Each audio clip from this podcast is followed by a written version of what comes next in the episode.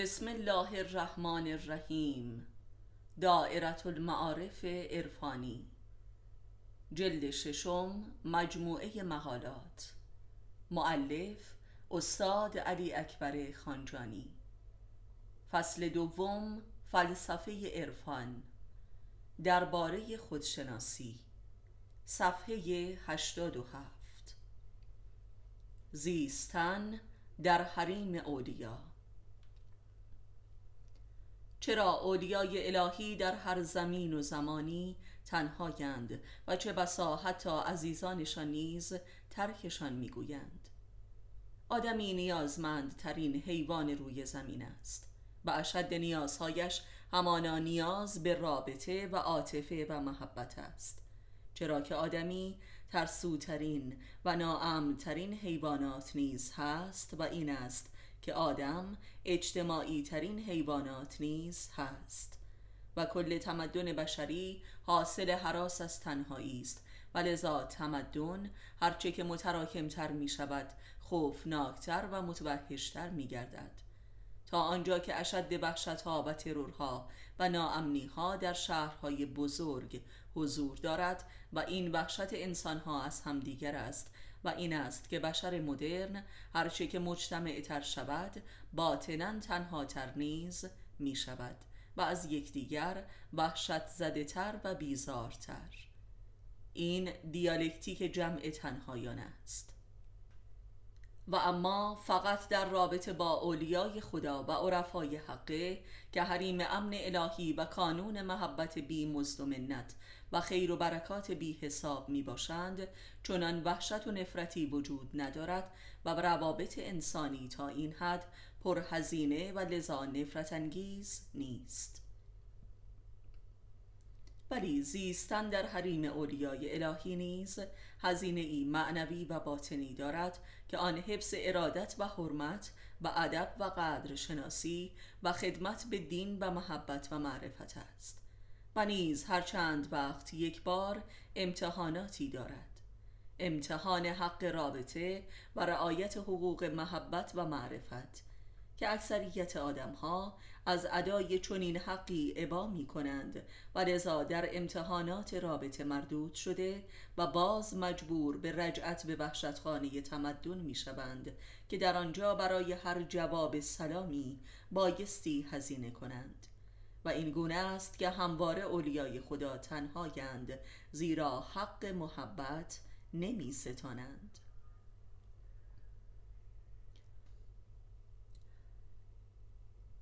از دانایی تا معرفت. ما طبق معارف علوی و تجربه فردی خود معتقدیم که معرفت کافی است. یعنی معرفت به خودی خود موجب رشد و نجات است. ولی بسیاری معرفت را همان آگاهی ذهنی و اخباری می دانند و بس. مسلما چنین کسانی مخالف ادعای ما هستند و باید هم باشند زیرا بویی از معرفت نبردند. معرفت چیست که انسان را در دین و دنیا کفایت می کند معرفت همان آگاهی قلبی است و آگاهی قلبی حاصل عمل به آگاهی ذهنی می باشد. عمل صادقانه و پیگیر. و انسان اهل معرفت یعنی انسان عارف.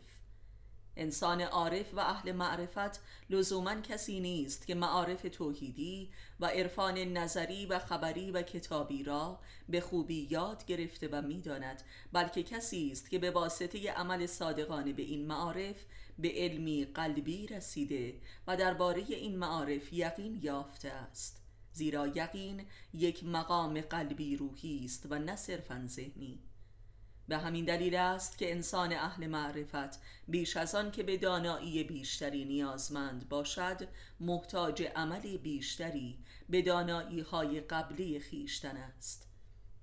مثلا اگر کسی برخلاف مصالح ذهنی خیش صداقت پیشه کند همین یک تجربه در دلش چنان اثری ایجاد می کند که زان پس دیگر مثل سابق نمی تواند دروغ بگوید و دروغگویی برایش زجرآور می شود زیرا درباره صدق دارای معرفت شده است. پس انسان اهل معرفت لزوما کسی نیست که آگاهی بیشتری داشته باشد بلکه یقین بیشتری درباره آگاهی خود دارد. میزان معرفت همان میزان باورمندی و اعتماد به دانایی های خیش است و این همان میزان قدرت عمل و صدق با خیشتن است لذا معرفت اساس صدق و قدرت و شجاعت و ایمان است منطق عرفانی چیست؟ منطق عرفانی تنها منطق کامل است و کمال منطق است و منطق توحیدی است. زیرا در این نوع نطق ناطق و منطوق بر جای یکدیگر می نشینند و خلیفه یکدیگرند. و لذا منطق عرفانی رساترین منطق است و بالغتر و بلیغترین منطق. زیرا هدف ذاتی از منطق را ممکن می سازد مگر نه اینکه هدف از هر نطقی در نزد ناطقش این است که فهم باطنی را به تمام و کمال به مخاطب برساند. و فقط در صورتی بیتوان به این هدف نائل آمد که مخاطب بر جای خطیب قرار گیرد و بالعکس زیرا منطق عرفانی حاصل معرفت نفس است و معرفت نفس حاصل عشق و ارادت است. و لذا منطق عرفانی عاشقانه است و عشق همان واقعه جانشینی بر جایگاه یکدیگر است. و اگر کلام الله در نطق انبیای الهی با نفوذترین سخن هاست به همین دلیل است. و اگر سخن عارفان رساترین سخن هاست نیز از همین روست. کسی که خود را بشناسد همه را می‌شناسد و لذا سخنش سوار بر جریان معرفت از سایرین شده و به قلوبشان می‌رسد. زیرا کمال خودشناسی همانا رسیدن به نفس واحده است که کل بشریت از آن پدید آمده است. لذا کسی که به ذات خود می‌رسد به ذات همه انسانها و بلکه همه موجودات عالم می‌رسد و این است که یک عارف حتی با جمادات سخن دارد و پیامشان را درک می کند و این همان راز وحدت وجود عارف با جهان و جهانیان است که مقام اتحاد و یگانگی می باشد شرک عرفانی شرک عرفانی برای سالکی که ربش به راستی خود خداست همانا تداخل بین اراده خود و اراده خداست. و فقط به واسطه معرفت نفس می‌توان حد و مرز بین خود و خدا را تشخیص داد و شرک زدایی نمود و اراده خود را تماما تسلیم اراده خدا نمود. کسی که ربش الله است البته از اولیای خدا و برگزیده اوست که از آغاز زندگیش این نور را با خود داراست و سایرین هم این برگزیدگی را به گونه ای درک می کنند که کافران او را جادوگر و مؤمنان هم از اولیای خدا می دانند. چون این کسانی در هر دورانی بسیار اندکند و به مسابه امامان هدایت در میان مردم می باشند و اما شرک عرفانی برای سالکی که امام یا پیر زنده ای دارد از نوع همان کسانی که ذکرش رفت البته واضح تر است و آن تداخل و شرک بین اراده خود و اراده پیر است و به میزانی که امیال خود را هم با امر پیر می آمیزد مشرک است و اعمالشان باطل شده و چه بسا ادامه اش منجر به کفر و انکار پیر می شود به همین دلیل اطاعت بیچون و چرا از امر پیر بعد از ایمان حاصل از مشاهده حجت های لازم عقلی و تجربی و دینی امری واجب است. زیرا اطاعت از امر پیر با توجیه و اندیشه خود نیز نوعی شرک پنهان و ذهنی است و مرید بایستی علت هر امری را از پیرش سوال کند تا دچار التقاط فکری نشود. اولیای خدا نور هدایت را در خود دارا می باشند و مستاق کسانی به قول قرآن هستند که خداوند خودش آنان را هدایت کرده است. ولی کسانی که این نور را در خود ندارند بایستی از چنین کسانی پیروی بیچون و چرا نمایند و پیر خود را مظهر اراده حق بدانند و اگر نمی‌دانند بهتر است اصلا پیروی نکنند. زیرا مشرک می شوند فلسفه ارادت عرفانی. ارادت عرفانی در یک کلمه به معنای سپردن اراده خیش نزد یک عارف است. این همان تشیع عملی می باشد که اطاعت از یک مؤمن عارف به مسابه امام است. آدمی قربانی اراده خیشتن است و فلسفه آزادی اراده که بزرگترین شعار انسان مدرن است و راز تباهی و جنون و خود براندازی اوست بدان معناست که آدمی نفسا دشمن خیشتن است. و لذا در اطاعت از اراده نفسانی خود مبدل به دشمن خود شده و خود را نابود می کند. این کل راز و فلسفه رابطه مراد و مرید و امامت است که یک مرید اراده نفسانی خود را که دارای ذاتی ضد انسانی می باشد به دست مرادش می سپارد در واقع دشمن خود را تحویل مراد می دهد تا آن را تربیت کند و رام سازد و به دوستی با صاحبش بکشاند و آنگاه به او بازگرداند. آدمی در پیروی از خیشتن است که به اسارت می افتد و بی اراده می شود در معارف قرآنی و احادیث شیعی به وفور آیاتی میابیم که دال بر این راز است که انسان نسبت به خودش کافر و ظالم و جاهل و عدوست و تنها راه نجات او همانا سر سپردن و نهایتا دل دادن به یک انسان عارف و مخلص است که خود او فنای در اراده حق است. و لذا اطاعت از مراد عین اطاعت از خداوند است. و این سرات المستقیم هدایت و نجات است که مذهب امامی بزرگترین مکتب در این وادی می باشد و لذا این مذهب بر اساس معرفتی ذاتی از انسان بنا شده است و مذهبی انسانی و جهانی است. و این است که عرفان همه مذاهب بر رابطه مراد و مرید استوار است و حقیقت ذاتی هر مذهبی را عیان می کند امامیه قایت همه مذاهب است. طرح یک نامه. آیا شما ملحد هستید؟ با عرض سلام و ارادت خدمت استاد عزیز. بنده با مطالعه آثار شما در سایت. در مدت کوتاهی این قدرت روح و اراده را پیدا کردم که همه مفاسد اخلاقی و گناهان کبیره را که تا اعماق نفس من برای تمام عمرم ریشه دوانیده بود ترک کنم و یک بار دیگر صاحب وجدان و شرافت و دین گردم.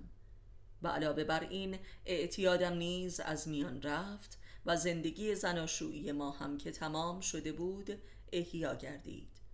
ولی مواجه با واقعی حیرت آور شدم و آن مقابله و ادابت زنم به همراه پدرش می باشد که مردی روحانی و مدرس نیز می باشد من تلاش فراوان کردم که آثار شما را به همه فامیل خودم معرفی کنم. ولی پدر زنم می‌گوید که آثار دکتر خانجانی مثل دکتر شریعتی است که او هم کافر و ملحد بود.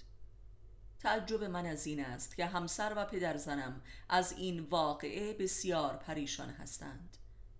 لطفا مرا یاری دهید تا از پس این واقعه نیز برایم.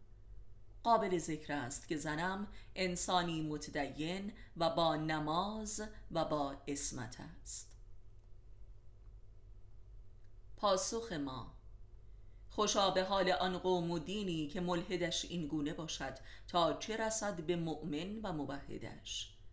ولی راز مقابله همسرت به همراه پدرش این است که شما دیگر نقطه ضعفی ندارید و لذا چاپلوسی و مریدی آنها را نمی کنی و برای اولین بار دارای اراده و مردانگی و ولایت زناشویی شده ای. یک زن کافرکیش هرچند که جانماز هم آب بکشد همواره یک شوهر معتاد و پولدار ولی دریوزه و بی اراده و بی غیرت را ترجیح می دهد اتفاقا فقط در چنین مواقعی روشن می شود که دین و ایمان به واسطه اعمال به محک زده می شود و نه عبادات و شعار و نماز. و نیز اینکه شقی ترین دشمنان دین در لباس دین پنهان هستند.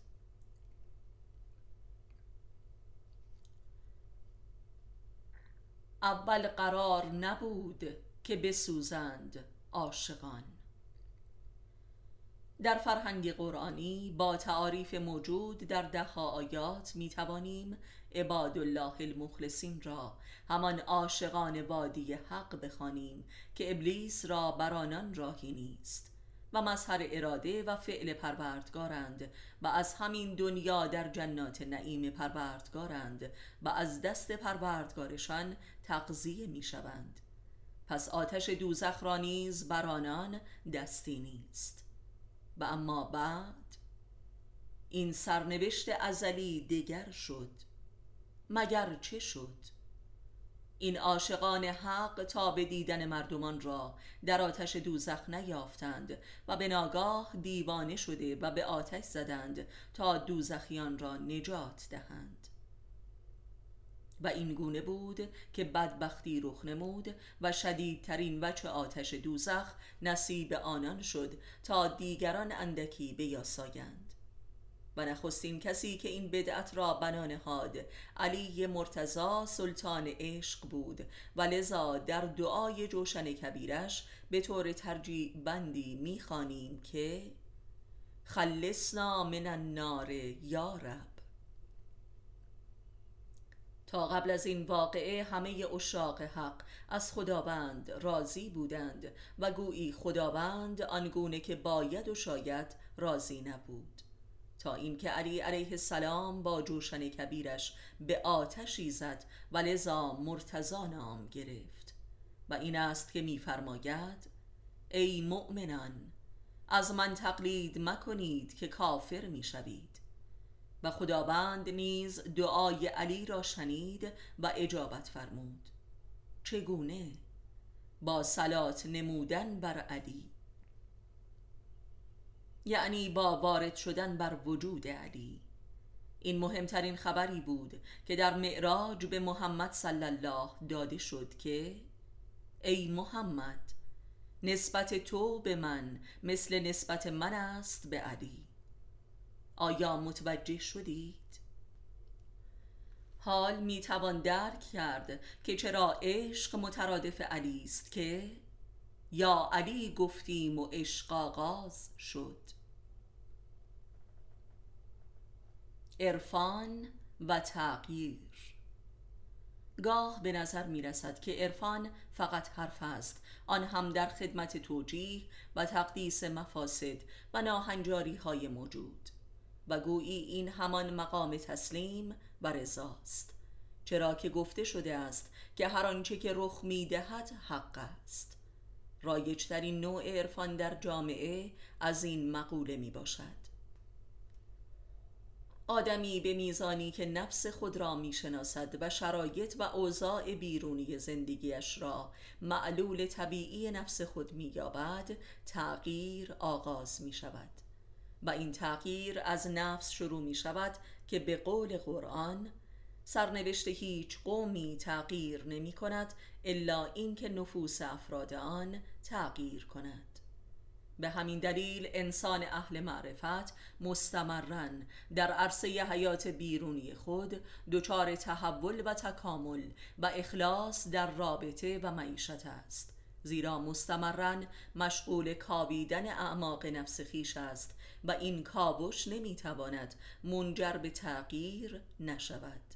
زیرا آنگاه که آدمی یک میل و طبع زشت و جاهلانه ای را در خود می بیند و آثار آن را در زندگی بیرونی خود نیز مشاهده می کند دیگر نمی تواند مثل سابق مطابق آن میل خود رفتار نماید و این آغاز تحول است. آن عرفانی که شرایط ناهنجار و متشنج زندگی را مستمرا تشدید می کند عرفان نیست بلکه خودفریبی است. عرفان آن است که آدمی خودش را علت العلل سرنوشت خود ببیند و نه دیگران را. آنکه دیگران را علت سرنوشت خود می‌داند جبران تغییری هم نمی کند زیرا نمی تواند دیگران را تغییر دهد.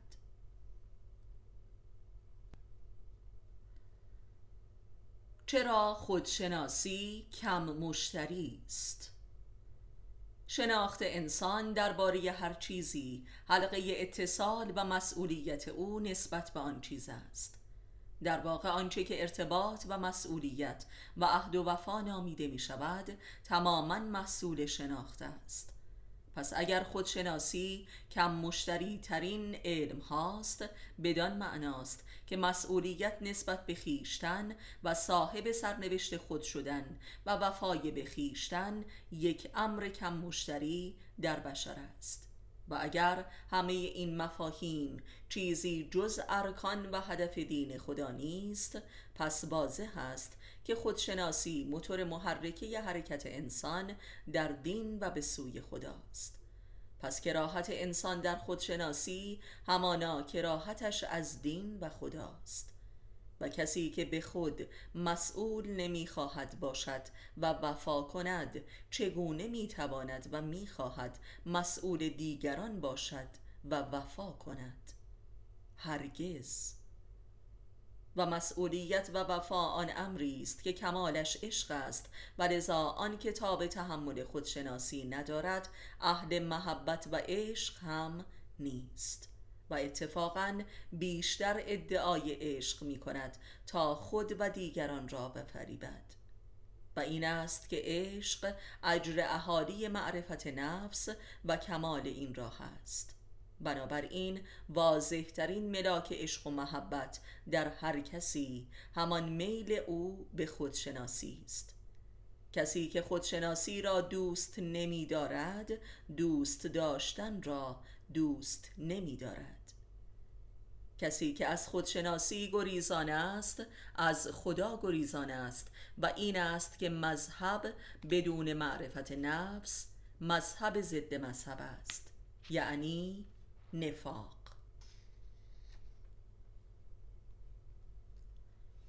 عرفان و متافیزیک. برخی میپندارند که عرفان همان دریافتها و مشاهدات فوق منطقی و ما برای طبیعی است. در حالی که عرفان اتفاقا عین منطق و قایت اقلانیت در قلم رو به عملی است و زندگی عرفانی یک زندگی مبتنی بر اقلانیت و معرفت است. درست برخلاف عامه مردم که به ندرت رفتار منطقی و اقلانی دارند. ولی آنکه در این قلم رو به قایت می‌رسد. بر آستانه ما برای منطق و متافیزیک می‌رسد که سرآغاز ادراک و مشاهدات و تجربیات ما برای طبیعی است. بنابراین متافیزیک از نتایج و علائم زندگی عرفانی است و حجتی بر حقانیت آن. ولی همواره یک انسان اهل معرفت تا به آخر بر اساس عقل زندگی می کند و امور ما برای طبیعی هم پشتوانه اقلانیت و تعمیق و اقتدار آن است و نه انحلال آن. زندگی عارفان بزرگ داله بر این ادعاست. بنابراین آنکه به نیت رسیدن به امور فوق منطقی و متافیزیکی روی به عرفان می کند از همان نخست زندگی را بر ابطال عقل و منطق استوار کرده و لذا هرگز به علائم ماورای طبیعی نمی رسد و آنگاه عرفان را انکار می کند که البته انکاری بر حق است.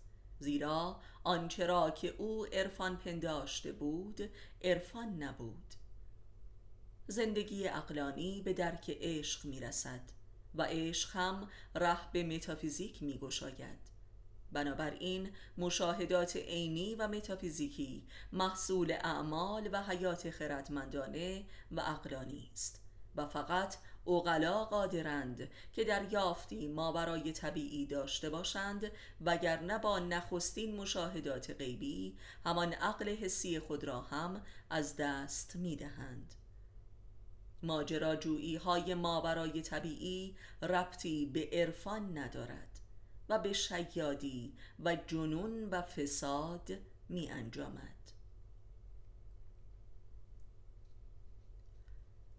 انواع طالبان حقیقت. در میان طالبان و علاقمندان به حقیقت سه گروه کلی را می‌توان تفکیک نمود. شاگردان، مریدان و یاران. شاگردان افرادی هستند که می‌خواهند به واسطه یک استاد و مرادی حقیقت را فهم کنند. این جماعت فقط با کلام و آثار مکتوب وی سر و کار دارند و حقیقت در نزد آنان از قلم رو به منطق فراتر نمی رود که در کمالش به اشد تضاد بین حق و باطل می رسد که آستانی که پوچی و نیهیلیزم فلسفی و ذهنی است. اینان حد اکثر یک فیلسوف می شوند. و اما مریدان کسانی هستند با عمل و صفات و آداب و ویژگی های زندگی مرادشان سر و کار دارند و لذا از وی تبعیت می کنند و زندگی خود را در مسیر او قرار می دهند اینان دچار تبدیل نفس و صفات می شوند و نهایتا به تصدیق وجود مراد خود می رسند و او را مظهر حق می یابند اینان عارفانند.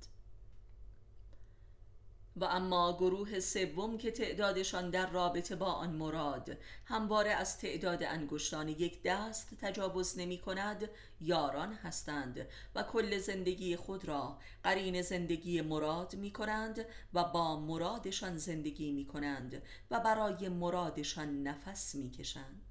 اینان نهایتا خود مظهر حق می شوند و اوسیای مراد خیشند اینان صوفی نامیده می شوند و خود در میان مردم در مقام مرادند و مراد مردمند. اصولا مراد یا پیر عرفانی در مقام جانشینی حق مردم است و لذا در قلوب همه مردم از دوست و دشمن محبوب است و همه آرمانی جزی ندارند که ای کاش چون او می بودند این همان معنای امام نیز می باشد عشق عرفان وجود به عقل تجربی و منطقی که به جهان و جهانیان بنگریم و با علومی که در دست داریم به محک زنیم مطلقا امکان ندارد که کسی و چیزی در این جهان بتواند ادامه بقا دهد الا به معجزه‌ای که جز رحمت و محبت و عشقی برتر از فهم ما نیست. این امر در همه مسائل بشری و طبیعی مستاق دارد. بنابراین راز بقا و استمرار انسان و جهان در درک رحمت و محبتی است که بر کل جهان احاطه دارد و علم و معرفت حقیقی که بتواند توجیهگر عالم و آدمیان و وضع موجود باشد چیزی جز علم بر محبت و عشق شناسی نیست. زیرا بر اساس عدالت ممکن نیست که چیزی در این جهان امکان وجود داشته باشد. پس علم وجود برخواسته از علم عشق و رحمت و محبت و کرامت حاکم بر جهان و جهانیان است. اصل علم حقیقی از عشق شناسی است زیرا وجود محصول این عشق است و این است که عرفان به مسابه کمال علم چیزی جز علم بر عشق نیست. آدمی یا عشقی ندارد و یا اگر با آن مواجه می شود میلی به شناخت آن ندارد و فقط با آن بازی می کند تا از دستش می دهد عشق قلم رو به علم و معرفت انسان درباره وجود است. بنابراین کل عرفان محصول عشق است و نیز استمرار و برخورداری آدمی از عشق هم محصول عرفان بر عشق است. زیرا وجود تماما محصول عشق است و آنکه عشق را نمی شناسد و حق آن را ادا نمی کند وجودش در خطر نابودی قرار می گیرد و مستمرا در قحطی وجود به سر می برد انسان به میزانی هستی دارد که عشق را می شناسد و حقوقش را ادا می کند و کانونهای این عشق و عرفان و هستی جاوید هم عرفا هستند. پس عارف شناسی واجب ترین امور است. امکان اندیشه ناب. ای برادر تو همه اندیشه ای ما بقی هم استخوان و ریشه ای مولوی. انسانیت انسان یعنی ماندگاری و حیات جاوید بشر روی زمین چیزی جز اندیشه ای نیست که از خود بر جای می نهد آدمی حتی اگر قصد بقای جاوید بر روی زمین را هم داشته باشد بایستی به جای ثروت و قدرت اندوزی به کار خلق اندیشه های نو بپردازد تا در میان نسل بشری باقی بماند. و اندیشه ای ماندگارتر است که به قول مولانا منزه از استخوان و ریشه باشد یعنی منزه از مادیت. حتی در قلم رو به اندیشه و علوم طبیعی هم آن اندیشه هایی ماندگارتر است که برخواسته از جنبه های ماندگارتر جهان طبیعت باشد. مثل نظریه جاذبه، نور، زمان و تکامل.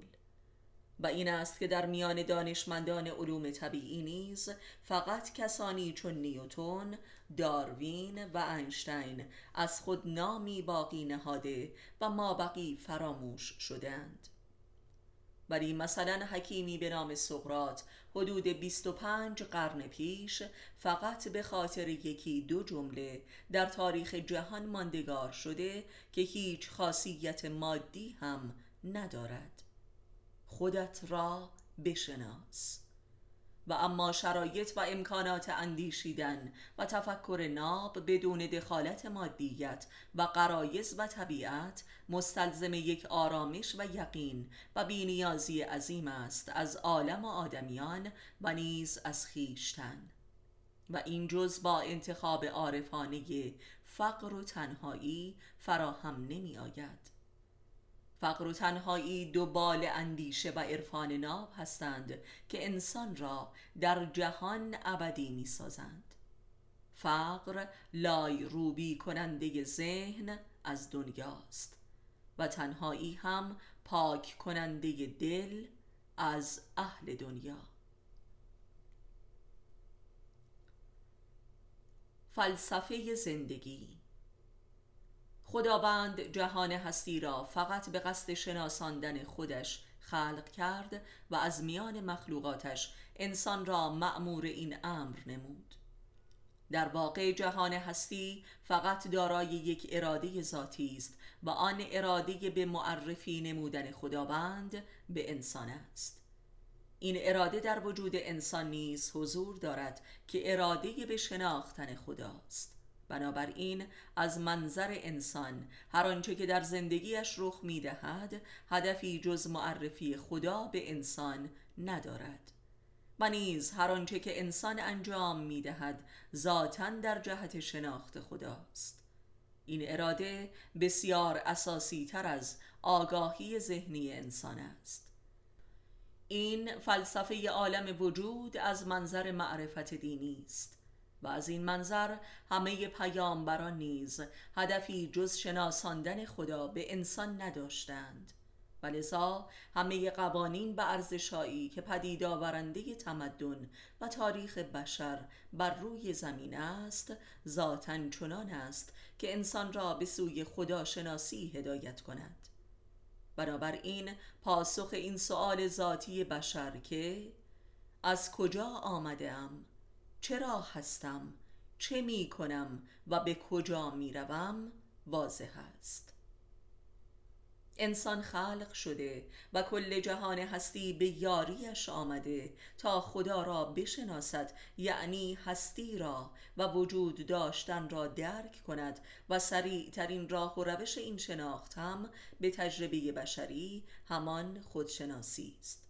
ولی این خودشناسی به خودی خود کفایت نمی کند و بایستی دیگران هم این خود شناخته شده را بشناسند و تصدیق کنند.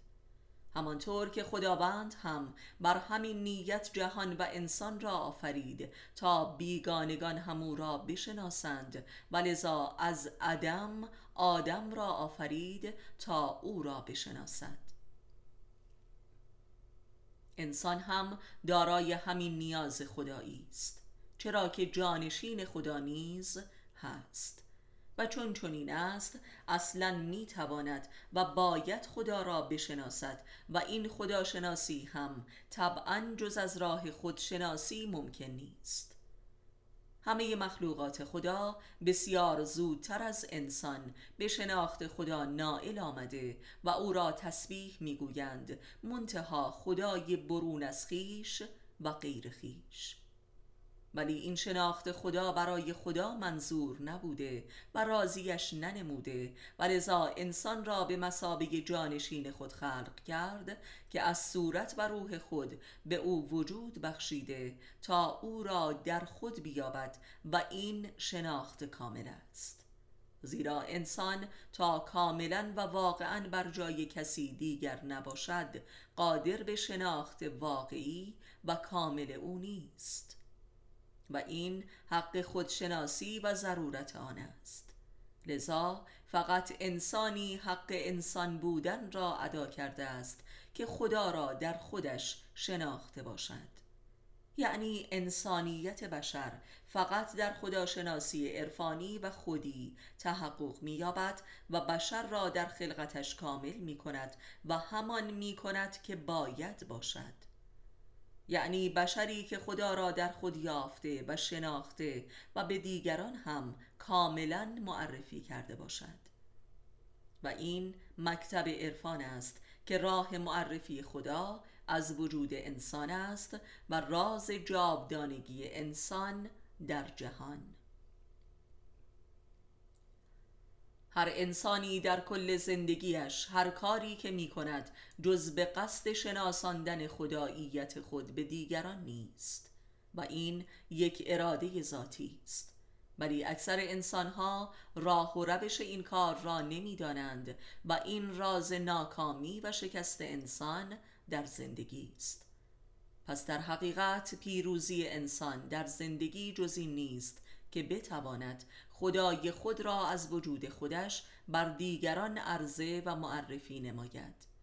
و این است که عارفان تنها انسانهای پیروز و به کام رسیده و ماندگار در تاریخ بشرند و عرفان نیز مذهب نهایی انسان در تاریخ است. زندگی و کائنات عرصه عرفات است.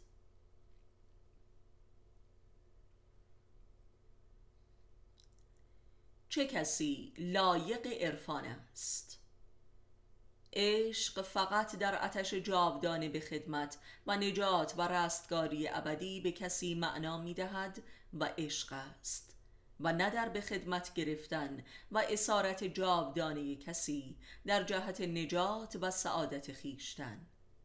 که این دومی درست در نقطه مقابل عشق قرار دارد هرچند که در نزد عامه بشری آنچه که عشق نامیده می شود این نوع دوم است که چیزی جز عشق به بلعیدن معشوق جهت وجود یافتن خیشتن نیست. این عشق ضد عشق است و در واقع عشق ابلیسی است و آن نوع اول عشق الهی است که عشق به فدا کردن خود جهت بقا بخشیدن به دیگران است. لذا عشق حقیقی معشوق خاصی را نمی طلبد و بلکه همه ناتوانها و بدبختها و جاهلان و اشقیا و کافران و دیوانگان در مقام معشوق قرار دارند. یعنی همه نابودگان که محتاج به وجود آمدن هستند زیرا عشق یعنی عشق به نجات از نابودی. عشق به هستی بخشیدن. پس عشق همان خداییت و خلاقیت است و عاشق همان خلیفه خدا بر روی زمین است. و خداوند هر که را اراده کند که جانشین خود نماید عاشق می کند و بدین گونه او را گام به گام در وادی فنا به سوی خود می‌خواند تا او را دیدار کند. و این همان راه و رسم معرفت و خداشناسی و خلق شناسی و خودشناسی است. معرفت یا عرفان اجر عاشقان است. و هر که جز بر این اساس به راه شناخت و معرفت برود بر ظلمت وارد شده و تحت فرمان ابلیس است. پس عرفان آن ابزار و یا کارخانه خلق انسان از نفس حیوانی بشر است و لذا فقط عاشقان انسانیت بشر به این قدرت دست مییابند. قدرت تبدیل حیوان به انسان. قدرت تبدیل جسد به روح و قدرت ایجاد جاودانگی در بشر میرا و آنکه بخواهد دیگران را زنده و جاوید سازد و خدایی کند اول خودش چنین می شود و این اجر آن است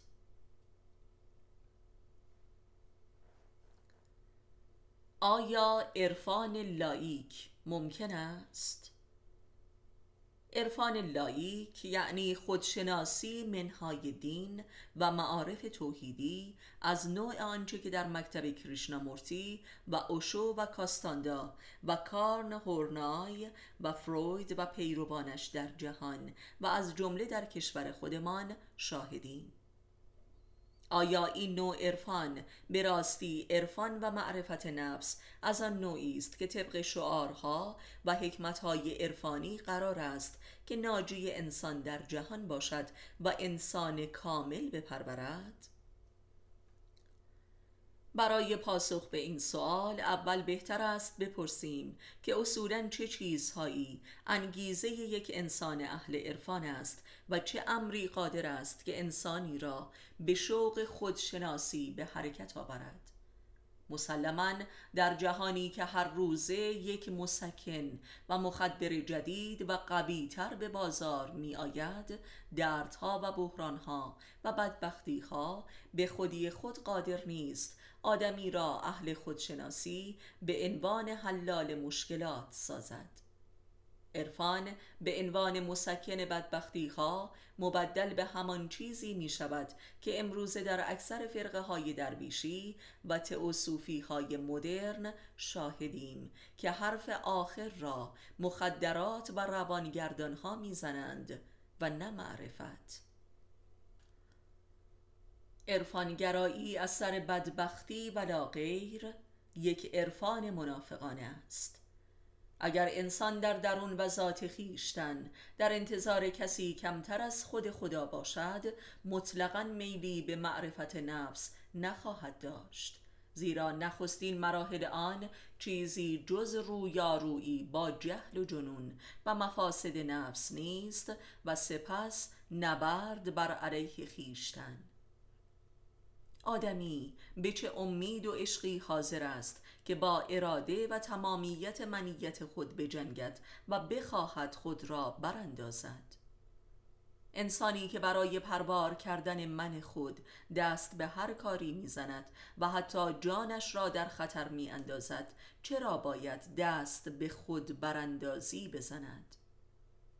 پس اصل اول و حتمی عرفان همانا ایمان به خدا و عشق به اوست و لذا عشق به رسولان و قوانین اوست. پس عرفان منهای خدا و دین یک حرف گذاف و دروغ و خودفریبی آشکار است.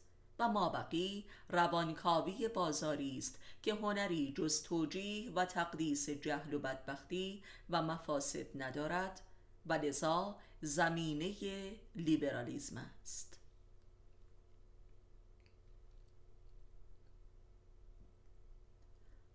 مقام مرید در عرفان اسلامی. اگر علی علیه السلام نمی بود پیامبر اسلام شناخته نمی شد. همانطور که اگر سلمان نمی بود کسی در کشور ما علی علیه السلام را نمی شناخت. همانطور که اگر مولوی نمی بود شمس تبریزی تا ابد ناشناخته می ماند. و این ارزش و مقام مرید حقیقی در عرفان اسلامی است. یک مرید حقیقی و مخلص صدا و سیمای امامش را به مردمان میرساند و موجب بیداری و هدایت سایرین می شود پس می بینیم که مقام و قدر وجودی مرید هیچ کمتر از مرادش نیست. هر مرید نهایتا جانشین امام و مرادش می شود به میزانی که توانسته باشد پیام وجود مرادش را بر مردمان آشکار کند و برساند. همانطور که امروز مولوی در نزد جهانیان هزاران بار معروف تر است تا شمس تبریزی. شمس یک اسم محض است و مولوی مسمای اوست و ظهور باطن شمس است. مرید عرصه ظهور مراد در جهان است. مثل رابطه حافظ شیرازی و پیر مغان و رابطه خاج عبدالله انصاری و شیخ خرقانی. یک مرید خالص برتر از میلیون ها پیرو به مشرک است. این است که اسلام با علی وارد جهان شد. بدون وجود یک مرید مخلص مراد و امامی وجود خارجی برای مردمان ندارد و در عرصه غیبت قرار دارد. آنکه امام را از عرصه غیبت به عرصه ظهور میرساند مرید است. همانطور که در ظهور جهانی امام زمان نیز آمده است که آنگاه که سیصد و اندی مؤمن خالص و مرید پدید آیند آن حضرت ظهور می کنند پس مرید به ظهور و نجات است. یعنی باب است. مرید و مراد هر دو از اسمای الهی هستند و ظاهر و باطن حقی واحدند. حق ارادت.